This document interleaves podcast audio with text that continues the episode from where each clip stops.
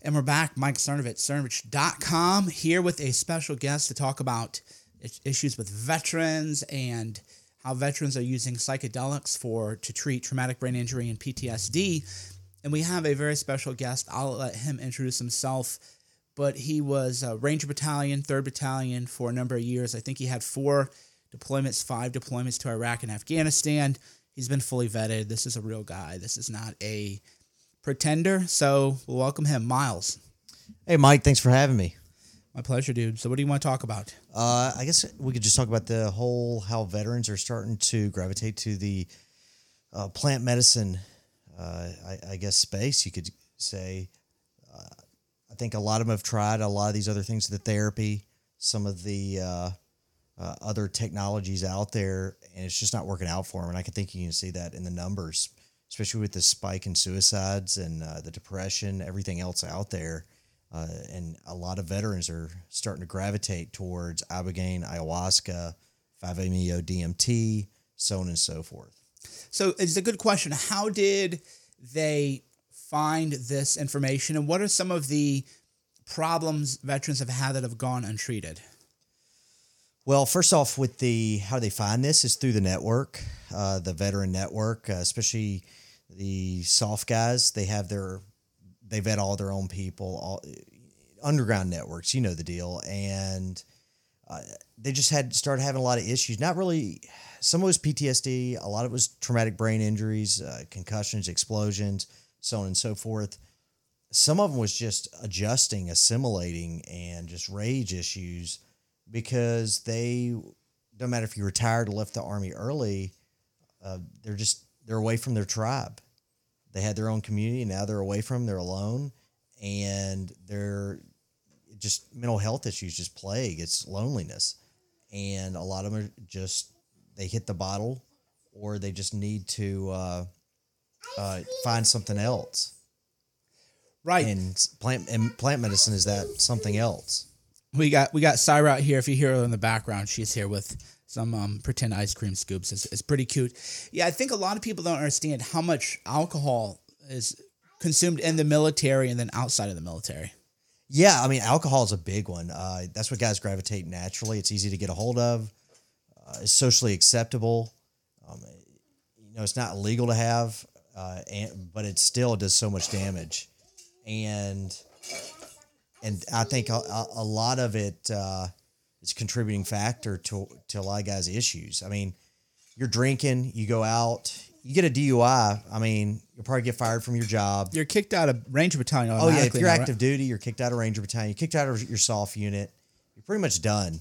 Um, if you're civilian or you're outside, you're now uh, your license is going to be revoked for uh, maybe a number of months, a year, two years, what have you. You get into fights. Yeah, get into fights, and, the thing is, it just the pr- problems just it just downward spirals. Um, and, and I've never drank. I've never been drunk. Uh, and I just because I always saw the problems. I grew up in Mississippi, and it's just everybody knew had DUIs, and that's why how, it's kind of. How did you resist the peer pressure not to drink? I mean, you they must have been harassing you. Oh yeah, it's all the time. Yeah, yeah I, I navigate uh, pretty well in those uh, in those spaces, but uh, it, especially in the deep south. Now it's just something I never I never liked the taste of alcohol. I never always saw people around me getting in trouble, making bad decisions. I, I hung out with a uh, the bad boys, so to speak, and you go to a lot of places. You want to be firing on all cylinders, have all, all your senses about you, and you don't want to be drunk or caught slipping, you know, as they say. But uh, yeah, no, uh, and that's why some people are surprised I've gotten to this space because that my reputation is that I don't drink, I don't smoke, I don't do anything. Uh, maybe take too many trips to Thailand, but you know that's for another podcast, right, Mike? Right, right. Traveling, world, world of traveling. Yeah, world of traveling. That we, we could make an episode on that. Well, we could do one on hacking military uh, retirement. A lot of people don't know, especially, mm-hmm. especially single men. They think you have to be a multimillionaire to travel. Yeah. And you really don't if you know how to hack it. But yeah, we'll try to we'll try to keep on topic here, which is so you've always avoided drugs, you've always avo- avoided alcohol. I've never even seen you drink wine socially with me or anyone else. And now you're like a woo woo, you know, psychedelic guy. So let's talk about how you tried that because I yeah, I try to, you know, bully you and peer pressure you and you don't tend to tend to succumb to that. So how did you end up in this world? Yeah, well, I had uh, last year just had I was getting out of Columbia. I did undergrad grad school there, and it's like, okay, what am I going to do for a career? And since I'm in the veteran space, I know I have eyes and ears everywhere, and everybody I know in corporate America, veteran wise, they're miserable. Who's a legit guy? Who's a good guy? They're only staying there because they have a family. They're they're wage slave, and you know, I, was, I had a lot of depression issues. As you know, what am I going to do? Uh, I don't really stress out or anything. People don't see it, but I was. And January of last of this year, I was coming uh, back from shot shows, going to LA, see some friends, hang out, and I got invited to uh, go to uh, a veterans retreat, and I did 5-MeO DMT. And I mean, at that point, I was like, screw it, I'll do whatever. Uh, I researched it a little bit. I had a coach before I went to the experience. Um, Evan Osmat. I was given a coach by Being True to You. It's a company that helps guide people through their through their uh, plant medicine experiences, and I went into it, smoked five meo DMT, uh, and I just pretty much saw my body floating through the universe, and it's just a kaleidoscope of colors. I've never felt anything like this.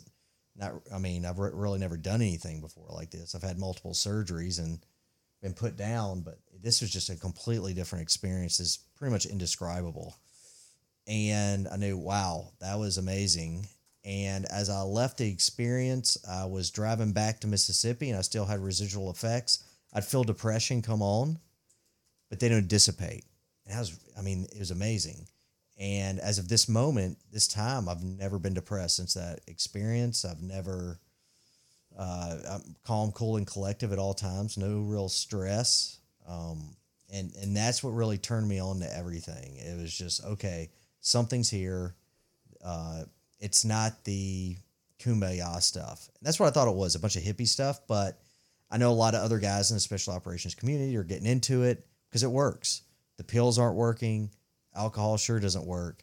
And a lot of these therapists, they're they're con artists looking to make money off of you. They don't care about you.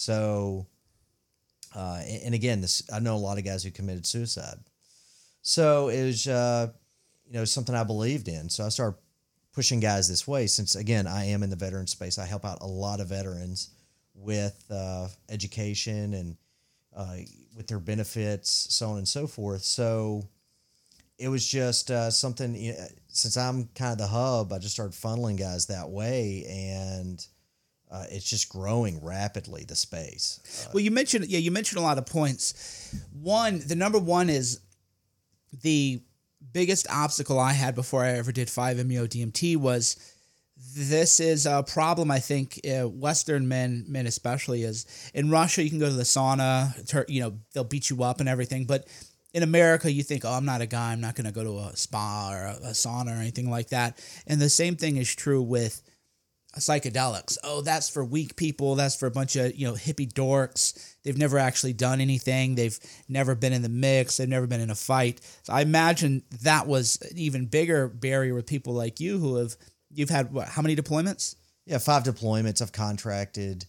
I've been around uh, a little bit. You know, a lot of guys have been around more than me, but enough to know what's what. And I mean, I mean, I'll tell you right now, it's safer than hydrocodone or oxycontins.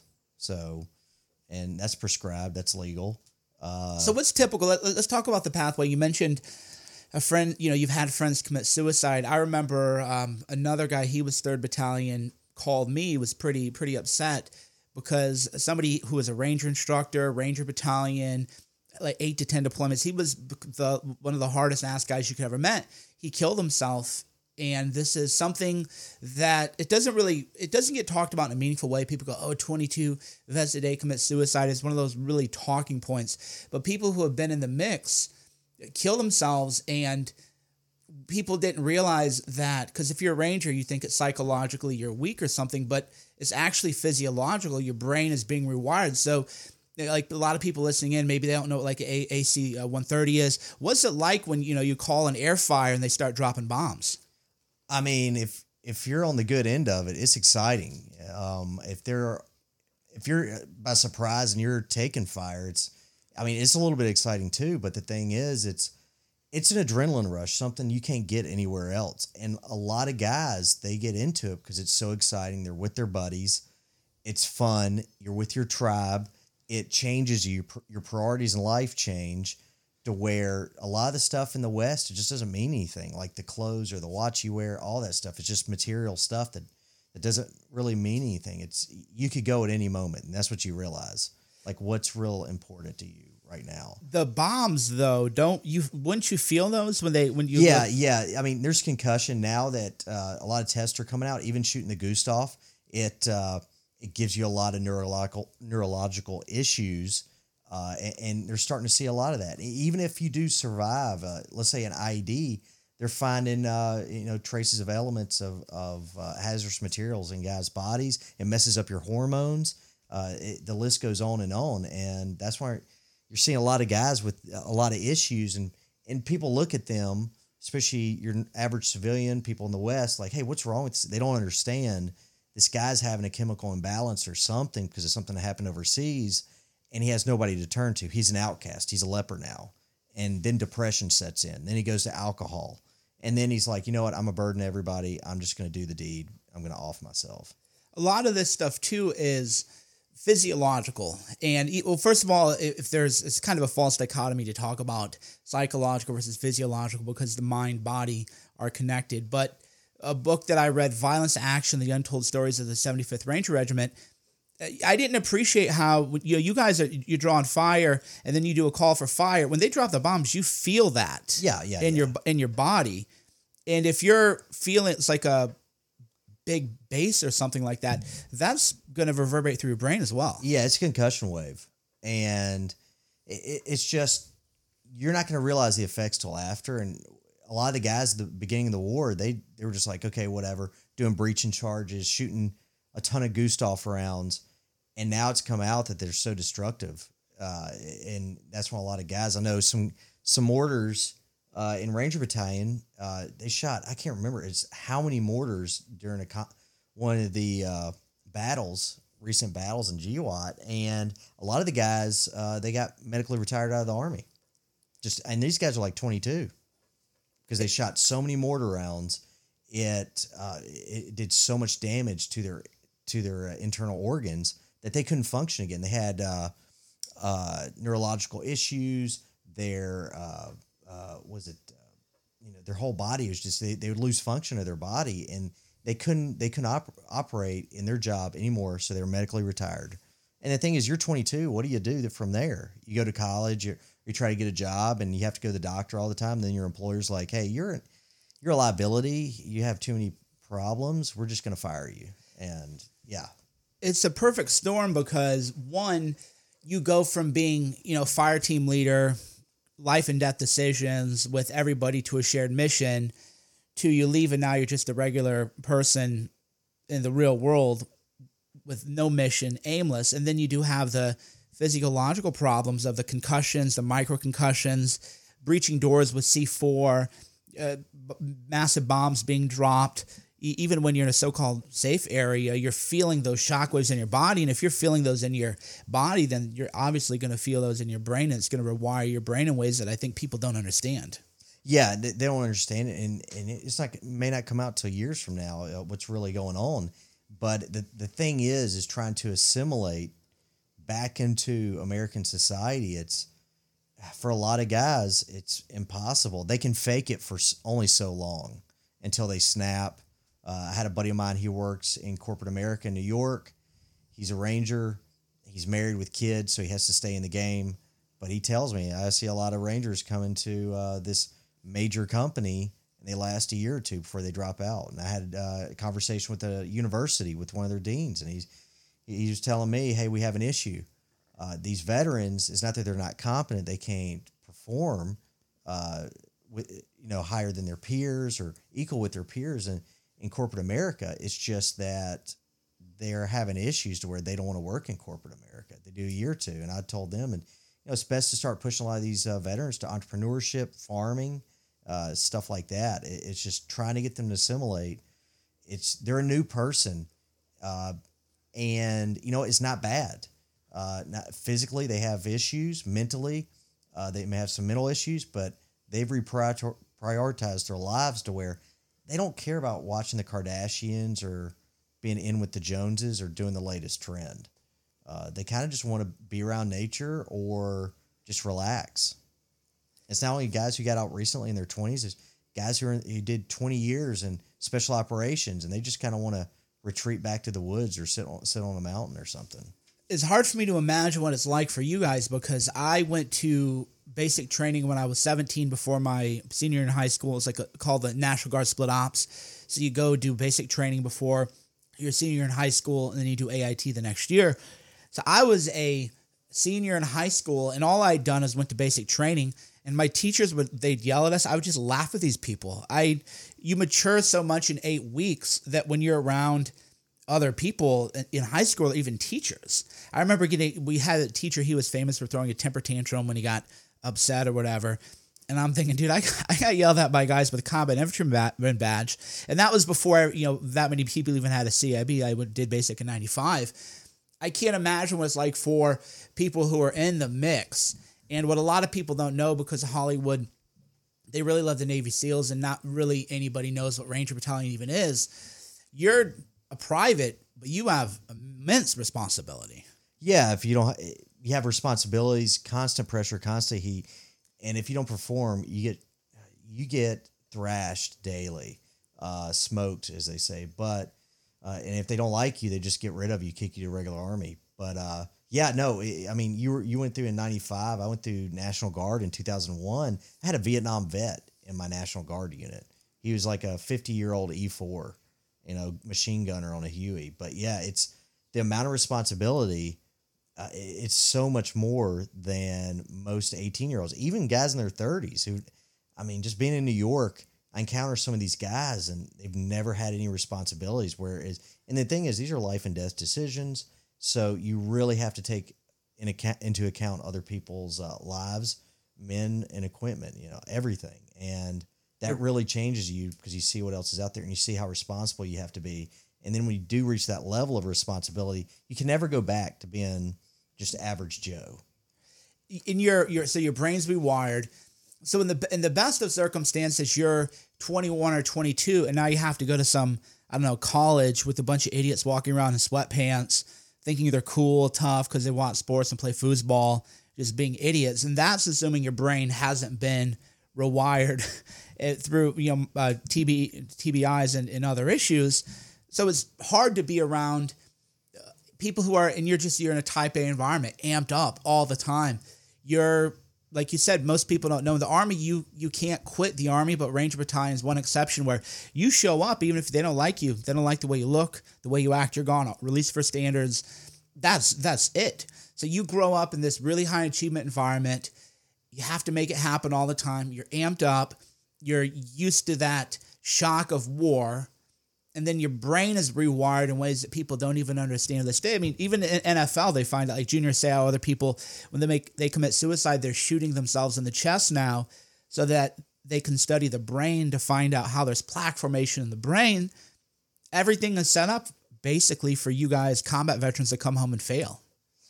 Yeah, I mean, we we just don't have that support. I mean, even in the NFL, they have that support, and look, they're still having suicides and stuff. We don't have any of that support. I mean we can go to the VA. My VA in New York, Dr. Glasser, she's been phenomenal. I mean, she's been great. I, I'm in and out, all that stuff. But they're still trying to figure out stuff. They're still trying to figure out what's going on. Me per se, I mean, I didn't really I had a lot of physical uh, injuries, surgeries. I have electronics in my spinal cord, uh, a battery in my back, everything. Um, I'm much better off than a lot of guys out there, uh, and that's kind of why I like to help veterans. Kind of like, hey, you this is how you have to be. You're a new person. This is know a lot. You see a lot of the veterans, especially going to universities, they're gravitating towards rugby, uh, contact sports, stuff like that, to try to get into another group of people who are aggressive type A personalities. Uh, potentially, some guys getting a frats. Uh, a lot of guys getting a CrossFit because they want to be a, be around a community, and they have to be around a community. And there's nothing wrong with that. It's it's tribal.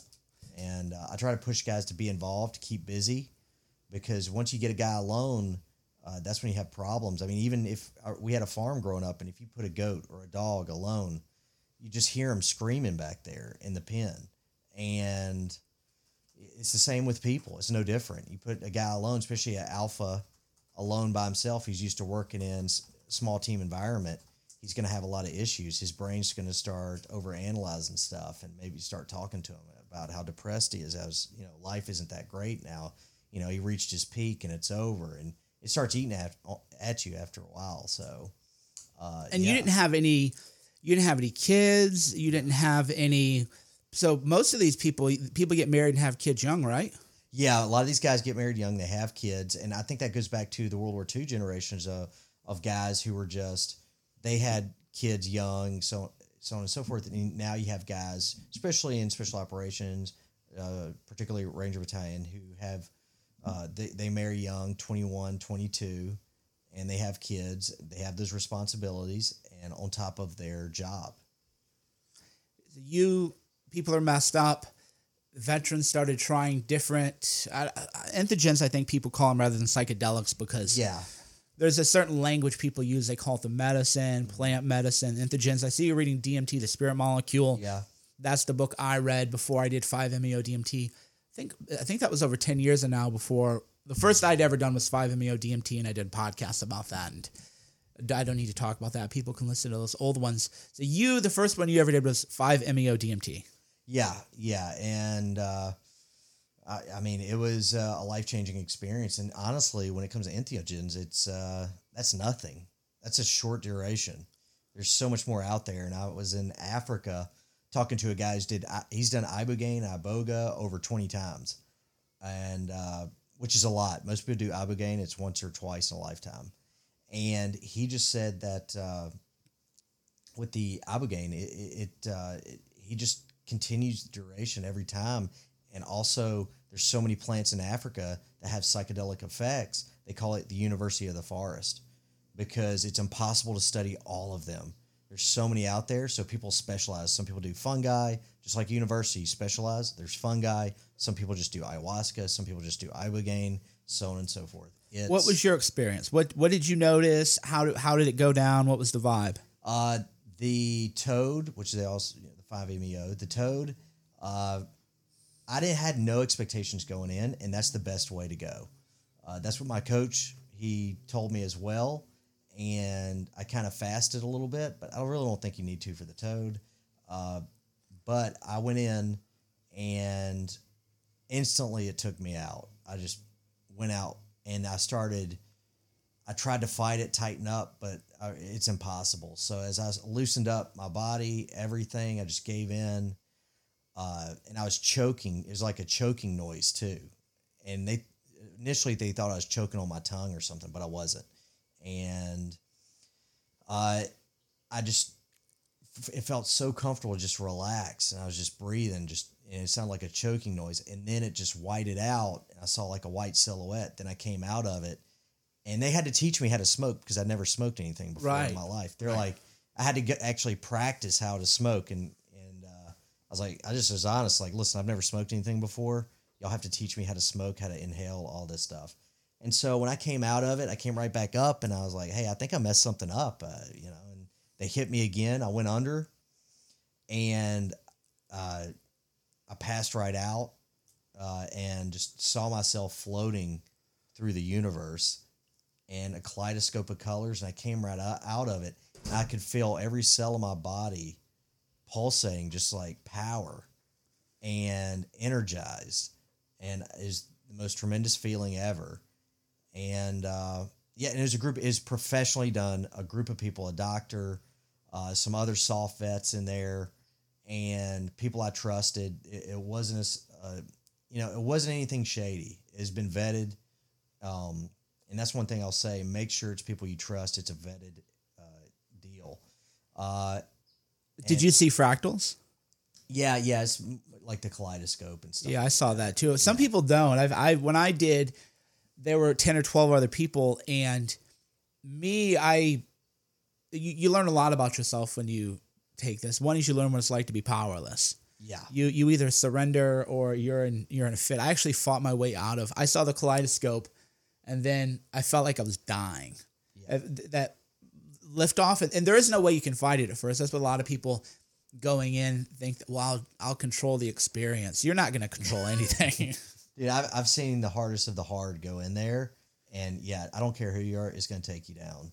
Um, yeah, I mean, for me, it felt like I curled up in a ball and cried when I was in there or something. And I asked the people later, "Did I curl up or something?" They're like, "No." It's like, "Dang gum," you know. It's that's how powerful the medicine is, um, and that's what everybody goes through. It's like it's indescribable, and people ask you like, "Well, how was it?" or what?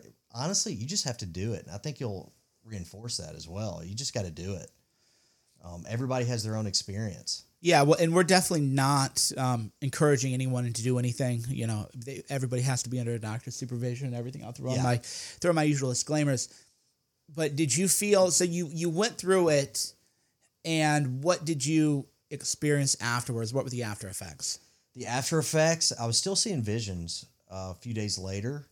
Uh, I pulled over. I was driving back from LA, going all the way back to the deep south, and I had to sleep. So I pulled into a gas station, and I it was about five o'clock in the morning, and I closed my eyes, tried to go to sleep, and then I couldn't go to sleep. I started seeing these visions, and then somebody turned in front of me and aged like a caveman, and then it whited out, and I thought, oh wow, it's it's light outside. I didn't get any sleep. It's sun outside, so I opened my eyes up. It was still pitch black, and yeah, I was just seeing I was seeing visions. Uh, even a week later, when I was I was in New York in uh, Butler Library, uh, Columbia, studying. I would try to go to sleep early in the morning, and I'd still see visions, and uh, that happened for a while. It still happens now, and it's not something that bothers me. I actually think it's pretty uh, fascinating. Um, uh, however, I've done a lot more psychedelics since. Yeah, we'll talk about we'll talk about some of those for sure. So you went in, you took the medicine as people call it, or you call it the toad, five meo DMT. You experienced that ego death. Do you feel like it healed your brain at all? Yeah, no more depression. I'd feel it coming on and go away. Why do you think that is? I have no clue. I think uh, I think I can go more in depth talking about the other plant medicines, but it was uh, I mean it just it was amazing. Uh, I, I mean I never would have thought that would have happened. Uh, I got rid of all my pills. I went to my therapist, talked to her. I was like, yeah, I haven't had any medication in a while, and she she was kind of she was fascinated by it, and uh, but yeah, it was uh it was a life changing experience. That's what really whet my palate, so to speak. That was your introduction then. Yeah. Yeah. And what did you do after that? What I do after that, I talked to my coach, Evan uh, Osmat from Being True to You, a f- phenomenal coach, by the way. He is a ibogaine coach. That's his specialty, and he walked me through the process and and what's this? He helped me. He didn't project. He just helped me walk through the process. And later, I was going to do ibogaine plus the toad after ibogaine, and he prepared me for that experience as well. He taught me how to navigate the medicine. So how did ibogaine? Because I've never done ibogaine. I actually hadn't even heard of it until I started talking to you. How does ibogaine compare to ayahuasca or 5-MeO DMT? Again, everybody's uh, experience is different, but I will say with ibogaine, generally, uh, it's a longer. You can do it over a weekend. Uh, most people do twelve hours to twenty-five hours. My experience was thirty hours, and ayahuasca, you have ceremonies and it lasts between four to six hours. There's no better. They just do different things. You're in the University of the Forest. It's just going into the medicine cabinet, see which one works for you at that particular point. Ibogaine is known to treat uh, drug addiction. It helps with the withdrawals. I uh, supposedly seventy percent of heroin addicts who do it go cold turkey. Um, I, I, in January of this year, I think I was one ninety five after. After ibogaine and the toad, after that experience, I dropped down to 185. And after ayahuasca, doing it in May, I did ibogaine and the toad in April and ayahuasca in Peru in May. Uh, went down there with Heroic Hearts, uh, another nonprofit. Uh, Jesse Gould, who runs that. And after that experience, I dropped another 10 to 15 pounds. So I'm probably around 171 right now. I think, yeah, you've seen me through a lot of these. Yeah, you were a little chubby when I, you know, we first met a few years ago, and you weren't, you know, you weren't fat or anything, but you you had that, you know, a lot of guys you, you get peak physical performance, and then your body burns out, and you get a little soft, and now you're looking lean. Yeah. And so when I did Ibogaine, uh, Evan, he coached me, you know, when you take the medicine, this is how you navigate it. And it sounds kind of weird, but it is true. The medicine does talk to you and you can ask it, ask it questions. And it, What's that like then? Because a lot of people have never done anything like that, or they've only heard secondhand stories. What what does it mean by the medicine talks to you? the medicine just legitimately talks to it. It, it when you go into the experience, uh, I went through with some other vets and high performing vets, soft vets, and uh, you know everybody's skeptical, and that's what's funny to see when people go in.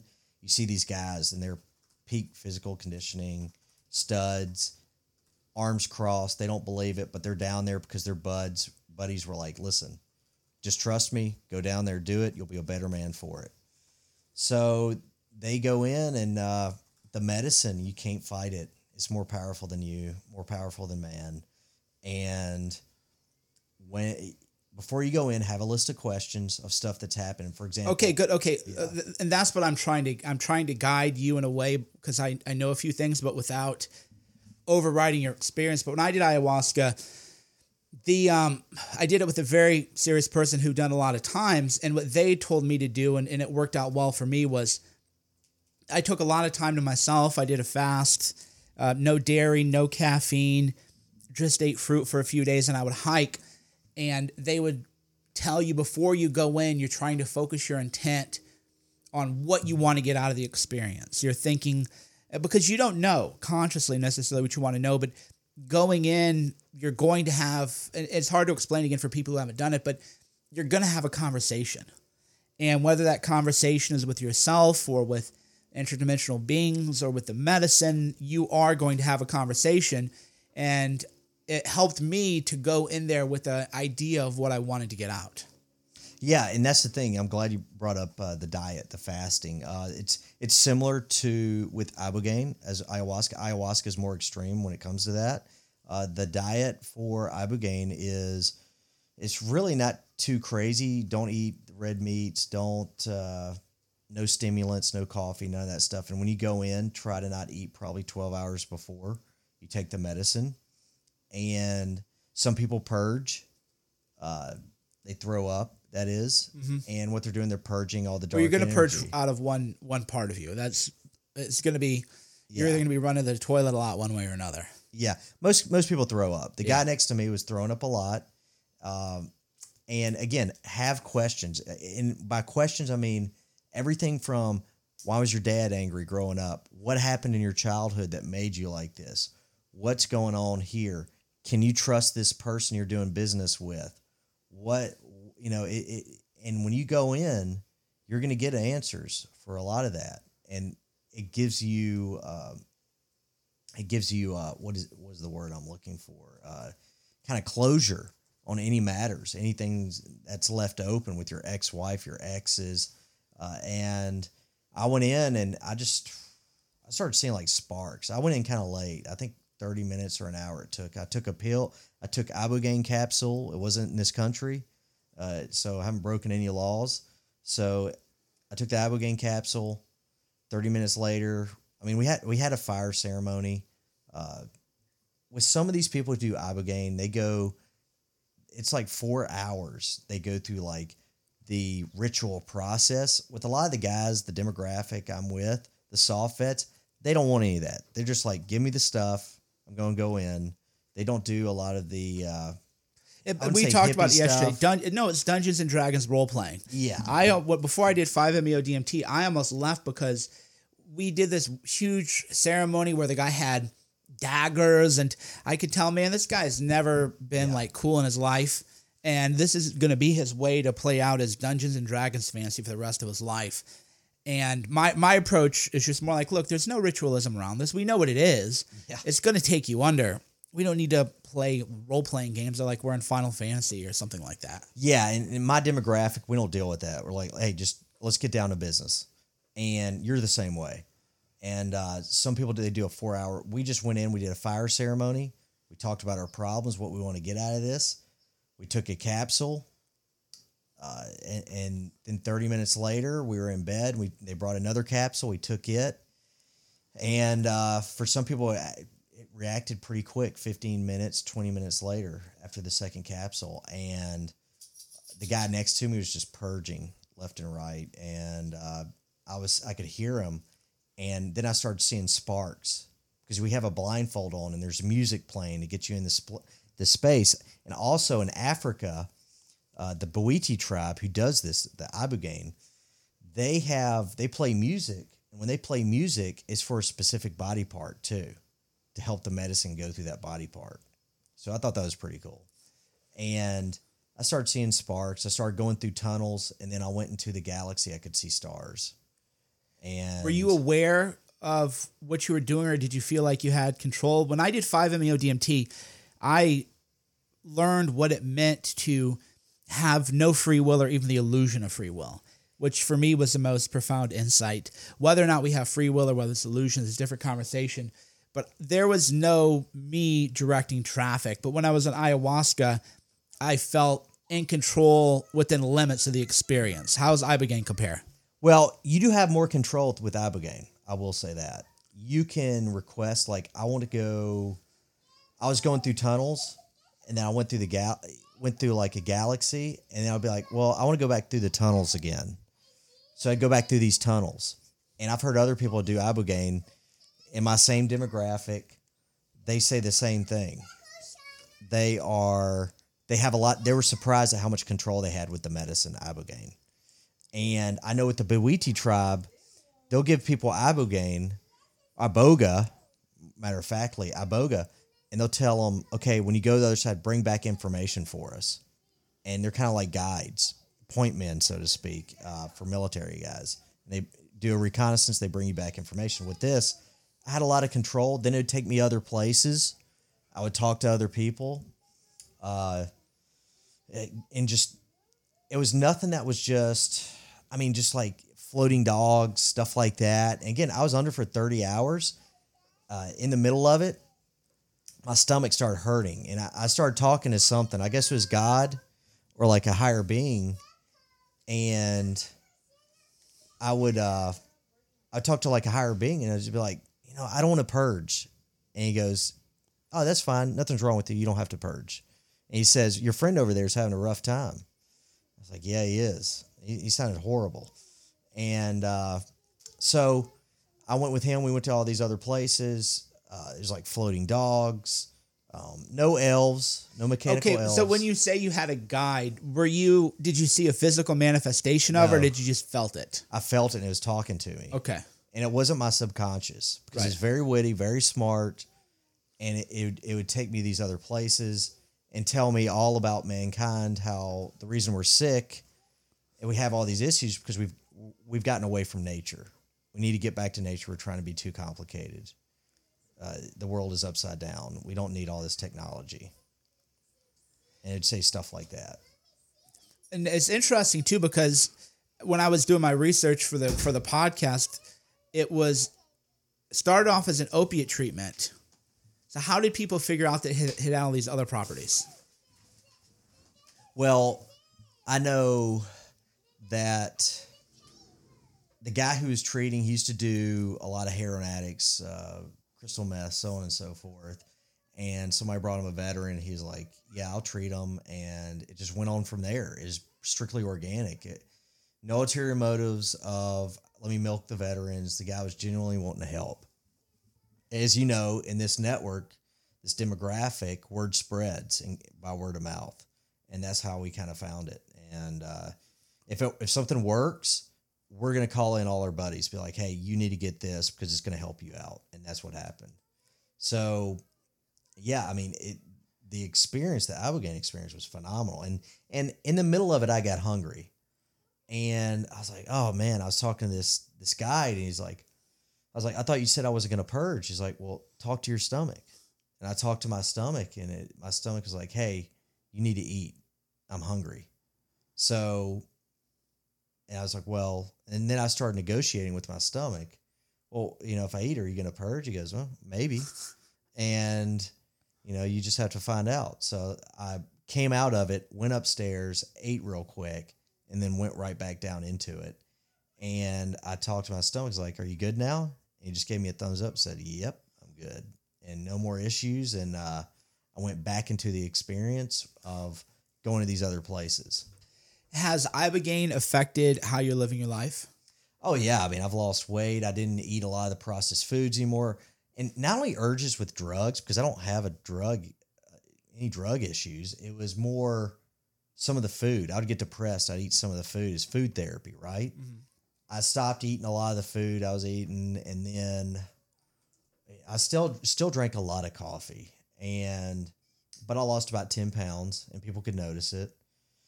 And uh, my guide Evan, he's you know, I had because uh, I was with the nonprofit, all that other stuff.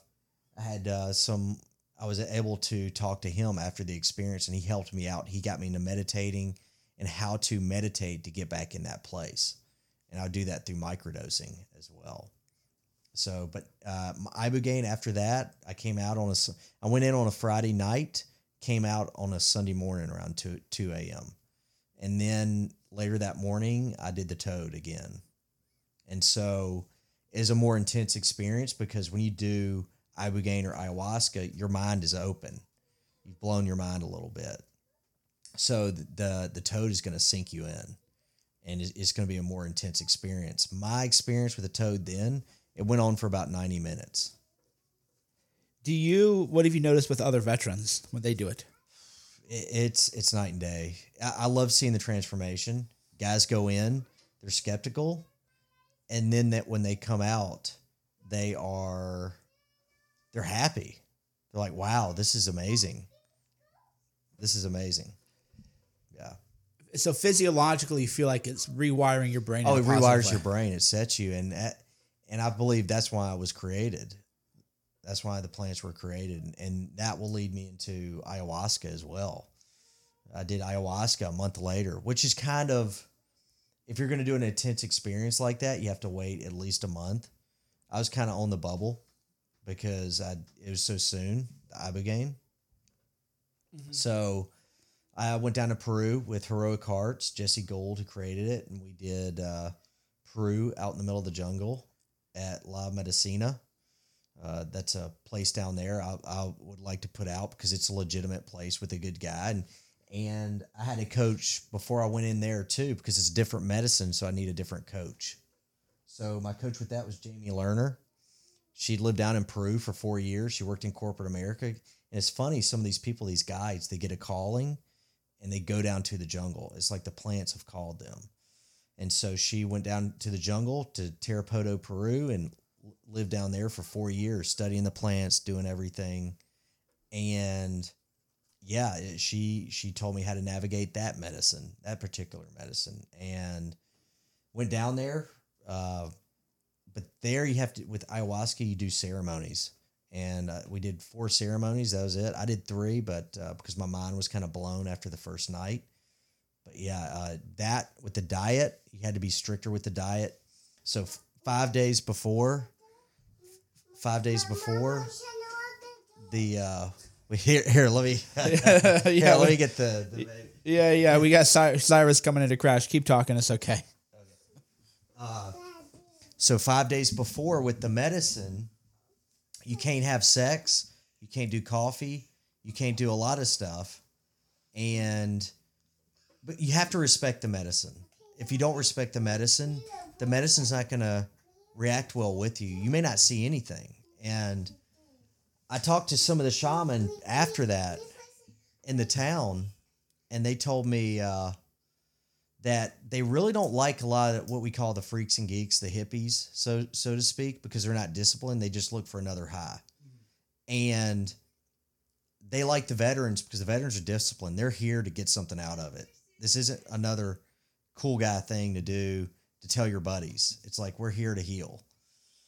Uh, or a spiritual awakening. A lot of people have, uh, you know, is like I said, it's entheogenic that, uh, again, the Bwiti tribe, uh, when it's Easter, when it's Easter, they take uh, some of these tribes, they take iboga and uh, they talk to god that's their thing and that's what, what it does for them but yeah so we went into the jungle uh, met a guy chris Osman, i believe it is he runs la medicina and i was skeptical of him going in and this will play out later uh, with some of the things i saw he is a westerner he uh, He's in a tarot card reading. You know us, we check everybody. Right, out, right, right. Where I'm like tarot card reading, like get out of here, bro. Like you're trying to scam me in the jungle, and uh, and uh, you may get Sarah. No, no, you keep talking. It's fine. It- it- I, I think the mic won't won't blend. Okay, over. so so the uh, go into the jungle, and I was skeptical of this guy because I was like, man, what is we're gonna get conned out in the middle of the jungle because I hear this stuff, and it it, it happens, you know, especially now as it gets more popular with people, the uh, the frauds are coming out, the con men are coming out, and honestly, I just pulled up one today, uh, uh, retreat that's a that's a con job, and I didn't, and it's right on DuckDuckGo. The first one that popped up is a con, so I uh, again I went in, I was skeptical. I trusted Jesse Gould. He's like, you know, here this guy's legit. So the first night we go in, I went in with some other uh, veterans. Some of them were special operations veterans, and we just we we went into the space. It was an, another amazing experience. This one was more physical because ibogaine is inner, Mhm. ayahuasca is outer. You deal more with nature, and you meet nature or Mother Aya is what they call it. And she is the. Some people encounter her in the form of a serpent. It eats you, and it rebirths you. It's a rebirthing experience. And so, my first uh, the first night we really did a lot of work. The medicine did a lot of work on us. And again, your coaches teach you how to, to navigate the medicine because you want to get the best out of this experience as possible. And these are professionals; they're guiding you. Uh, and I would ask questions. Again, you have questions. You ask questions like, "What's this? What's that?" Uh, had amazing visuals. Uh, just, I mean, it was it was the kaleidoscope, but it was just everything was moving. Was just infinite beauty, and some of the artists, some of the uh, ayahuasca artists, they take ayahuasca, they go under, and when they come out, they paint their visuals, and um, that that's that could be a whole nother episode with some of the ayahuasca artists, but yeah, and then the next night, I was my mind was kind of blown because I did ibogaine a month before, so they set me out, and I didn't do ibogaine. I mean ayahuasca the second night, and that shows the professionalism of the shaman, because he, you know how it is. Most people just want to load you up with whatever they got going on. He he was professional enough to say, "Hey, your mind's blown. You got to sit out right now." So the second night, I just held space and just listened to everybody go into it. And again, this was filmed. This is being filmed for a documentary. Uh, you know, there's some video that'll be released. Those just being put together, and there's going to be some stories. There's a uh, a journalist that was there too who went through the experience with us. Uh, because again, as a journalist, you know, it's, you can't write about it; you got to do it. Right. So, uh, and if that's something you're interested in, I can link you up with him later. But uh, he's a journalist, and so uh, the third night, well, the third day, we were there. Everybody just they just relaxed. They they just let their minds absorb everything they'd seen. A lot of people had painful experience. They were purging. Uh, I only purged the whole time I was there. I did three ceremonies, and uh, the third the third time we did the ceremony, which was my second time, I it started talking to me. The medicine, the same guy that was with my ibogaine, he started talking to me, and he goes, "Hey, this shaman is good. That's why he led you to him." I was like, "Okay," because he knew I was skeptical of him, Mhm.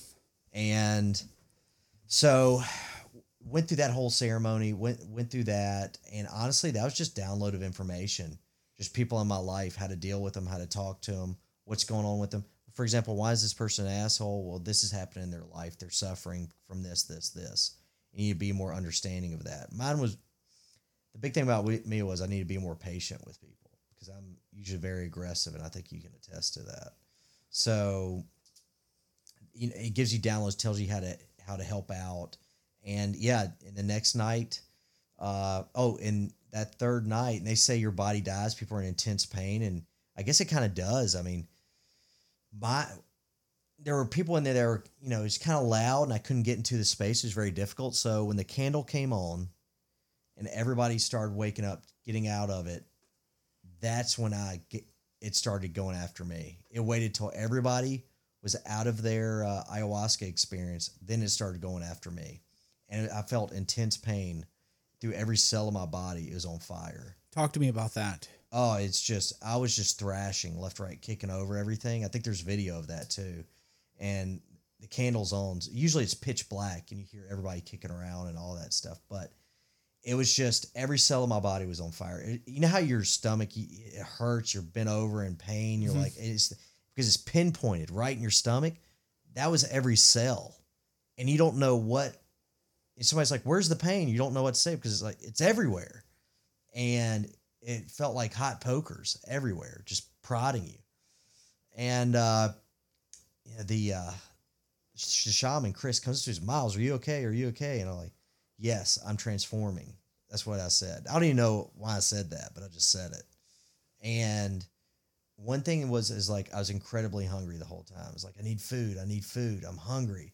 I don't know why that was, but uh, I think that was part of the experience as well. But going back to my first ceremony that of that Peruvian trip, I was brought into. I saw. I went into the space really quick because I started doing breathing exercises too, because I know breathing gets me into it. Mhm. So I started doing a lot of breathing exercises, and I went into it pretty quick.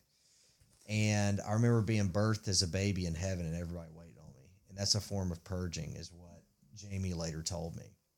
So you felt like your whole body was rewired at the cellular level. Yeah, it was just intense pain, and I I was like, "Am I dying or what's going on?" I mean, and then later, I is like I wasn't even speaking.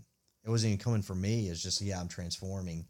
And then later, they left me in there. I was by myself, and you're in the middle of the jungle. You're hearing uh, nature's noises, and then later I purged, and it was a brown sludge. And you know, if you pur, if you throw up, you see like water or food. It's Right. none of that. It was a brown sludge. And then the next night, it told me, uh, and I'll go into the next night. Uh, the next night told me, yeah, we you had poisons and toxins inside of you, and we had to purge you of that. And you look at me now, I've lost 10 to 15 pounds since ayahuasca. So I've dropped around 25 pounds since all of these experiences. And I always recognized, like, I was always so bloated. I was like, man, why am I so bloated?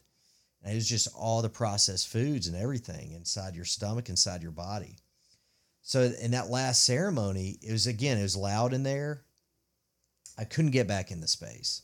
You know how it is your last night anywhere. You want to blow it out, right? Disney World, whatever, let's blow it out. And I was like, man, I'm not going to, nothing's going to happen. And it's my last night and it's going to be a total bust. And it, very regretful experience that last night. And then, uh, Why was it a regretful experience? uh, because of uh, just regretful in a sense of it, it wasn't regretful that when the light when the candle came on and everybody was coming out of it i uh the the candle came on everybody's coming out of it the uh the medicine told me okay. so the the medicine told yeah, you. the medicine told me we were we were waiting on on everybody to leave. Now we work on you. And I went to sleep, and when I woke up, I felt every cell of my body.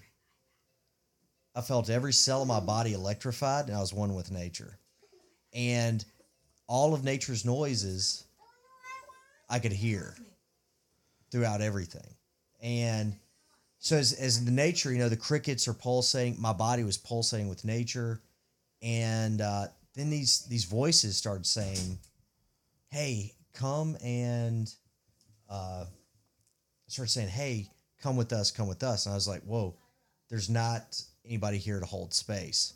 There's not a shaman here, you know." And so, I. Uh, I, I called on the guide. I was like, "Hey, is it safe? Can I trust these? Uh, whoever this is?" Like, yeah, trust them. Go with them. So I went with them, and they took me to this other world, and they took me and they talked to me like we are nature. What this other world look like? Oh, it- it wasn't a galaxy. It wasn't space. It was more so just. It's like green is valleys, like green valleys. Everywhere is like where nature lived, where those spirits lived. And I went to this. It just took me everywhere. And it goes, "We are nature. We- are everywhere. We hear everything." I go, "Do a lot of people come here?" And they're like, "No."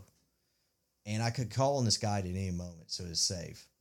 And you know, it's kind of scared. You, I think you've done ayahuasca before. You have to have a shaman there just in case Right. and a, a shaman wasn't there and i was really scared and so i just surrendered it was like the, the this felt so good and i you know just my every cell i don't even know if i was in my body but i was electrified and i was just coursing through this other world and then it brought me up to this huge like mountain and it goes you're the serpent which you know the spirit animal i heard about all this and i'm like you know me i'm like okay this is some bullshit you know like your spirit animal but no it says you're the serpent I was like, okay. And it just talked to me some more, soothing. and goes, hey, bring us more people so we can heal them. We feel sorry for the humans. We want to heal them. He said, God created us, nature, and nature, we created the plants to heal the humans, which I thought was pretty cool. And, uh, and to go back to my first ceremony too, when it comes to the outer body experience, I left my body and and again, going why a shaman's so important, especially a w- experience when I left my body and I started floating off. And then the shaman, he sings to bring you back to the baseline, bring you back into the space. And then his little uh, apprentice came over to ground me. It was like, Miles, come back, come back, Miles, come back. So I floated back into my body. He put out his hand. He's like, grab my hand. So I grabbed his hand to bring myself back into my body because I floated off and I could see everybody in the room in the jungle. Yeah, you read about a lot of people getting messed up when they go down there because they you can't do any fly by night company. I mean, you need No. uh, you need a the guy I did was through vetted by another person and they play the flute, all that stuff. Where it's, it's wild because yeah, you and I were both kind of the same, and that you're you know you're a, Southern boy, classically masculine. I'm kind of Midwest, and you look down on you know Woodstock, Woodstock hippie weirdos Yeah. and freaks. And come on, like what kind of what kind of yeah, what kind of loser does you know LSD and other other kind of drugs? But the fluting, there's a reason all of that stuff works. Yeah, it's it's and the thing is, I'm glad you touched on that. It's a process, and that's one reason. Come on, it's a process because what I'm worried about, a lot more people are getting into this, and I met some of them when I was down in Peru, and it's again, it's like one of these luxury clubs. They come in, they do their thing, and and the people don't get the best experience. I had some somebody was there in our who did uh, ayahuasca with us, and she'd done it before in America, and she said this was nothing like America. The, the one in America is like 0.01% of what happened in Peru. It was way more intense, eh, eh, just a much better experience. And the process down to the diet, I had a guide before I went down to, to the jungle. Same deal. At I wrote down a list of questions, and then uh, going down to Peru, actually there, they have a whole process, a ritual that you have to go through, and that's why I want to tell everybody the, the process is important because if you don't abide by the process, the plants aren't going to talk to you. You're not going to get anything out of it. And one of the people who's experienced in that town I talked to, some of these hippies go down there and they don't abide by the process. They're like, oh, whatever, this is another drug. And nothing happens when they take the ayahuasca. And that's why, because the plants don't respect them because they don't respect the plants. A very yes, a very serious experience. I've for me, I put oh about five days. I think I prepped. I, I, I flew down to South Africa. I, I went on very long hikes. Like like I said, no cleaned out the diet, no dairy, no caffeine. Apparently, uh, dairy can interfere with ayahuasca. There's some kind of mechanism. I forget. Yeah, no milk. Yeah, no yeah, yeah, nothing like that. And I did the Wim Hof breathing, a lot of meditations. I had a very positive experience. And people who don't prepare for it, they also can have really bad freakouts because they didn't treat it seriously. yeah, if you don't treat it seriously, uh, you're not going to get the best out of the experience. It is uh, a traditional, ritualistic experience, and you have to respect it. Uh, it's not a drug. It's 100% organic. Ayahuasca is brewed with another plant. Um, it, It, it's and there's but a shaman has to do it. There's different ways to cut it, cook it. You just can't do it yourself. I actually knew of another guy, soft guy, who was cooking it like in his garage. Never worked. You just can't do this yourself. You know, he's like cooking it himself and drinking it, and he's still an asshole, right? Right. It's like, yeah, you have to be a shaman. Uh, after that whole experience, I hung out in the town, which is an awesome town, and I found another shaman just out of curiosity. I went into this jungle. It was me and a taxi cab driver, like walking through the jungle. It's like apocalypse now. And I go into the jungle, and the guy's name I think is Roberto, and uh, it's it's these huts everywhere, and his his brothers are healers, everything. And I go, I we go through this little hut village. I go in the back, and I see smoke coming out, and it's somebody's cooking ayahuasca, and I go, Roberto, is that you? He's like, see, I was like, I don't speak Spanish, and there's a guy in a hammock, and he looks like a white guy. I'm like, hey, you speak English? He's like, yeah, I speak English. He's a French guy, and he started translating. And then after a while, like he looked weathered. He was beaten down, not beaten down, but he lived in the jungle for a while. You could tell. And like, man, how long have you been in the jungle doing this? He's like, ten years. I've been an apprentice. So it's not fly by night. No. And well, if you do it right, if you do it right, if you do it wrong, you end up with a bunch of complete idiots freaking out, screaming, Oh, ruining the whole vibe. yeah, yeah, just honestly, just drama queens. I went with two. I went with two other people. I, I did. We did a private. That's one thing about when you do it and you're a little bit older in life with a little bit of cash. I just I did it with two other people, and we had our own private shaman. Went to a private farm in South Africa. Luckily, we weren't killed in, in, a, in a farm murder, you know. But there were signs everywhere, and you could hear the dogs and, and everything.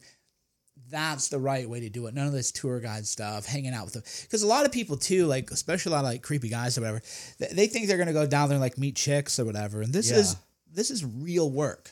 Yeah, you, and besides, you're not even supposed to be having sex anyway. So right there, you're wrong. Yeah.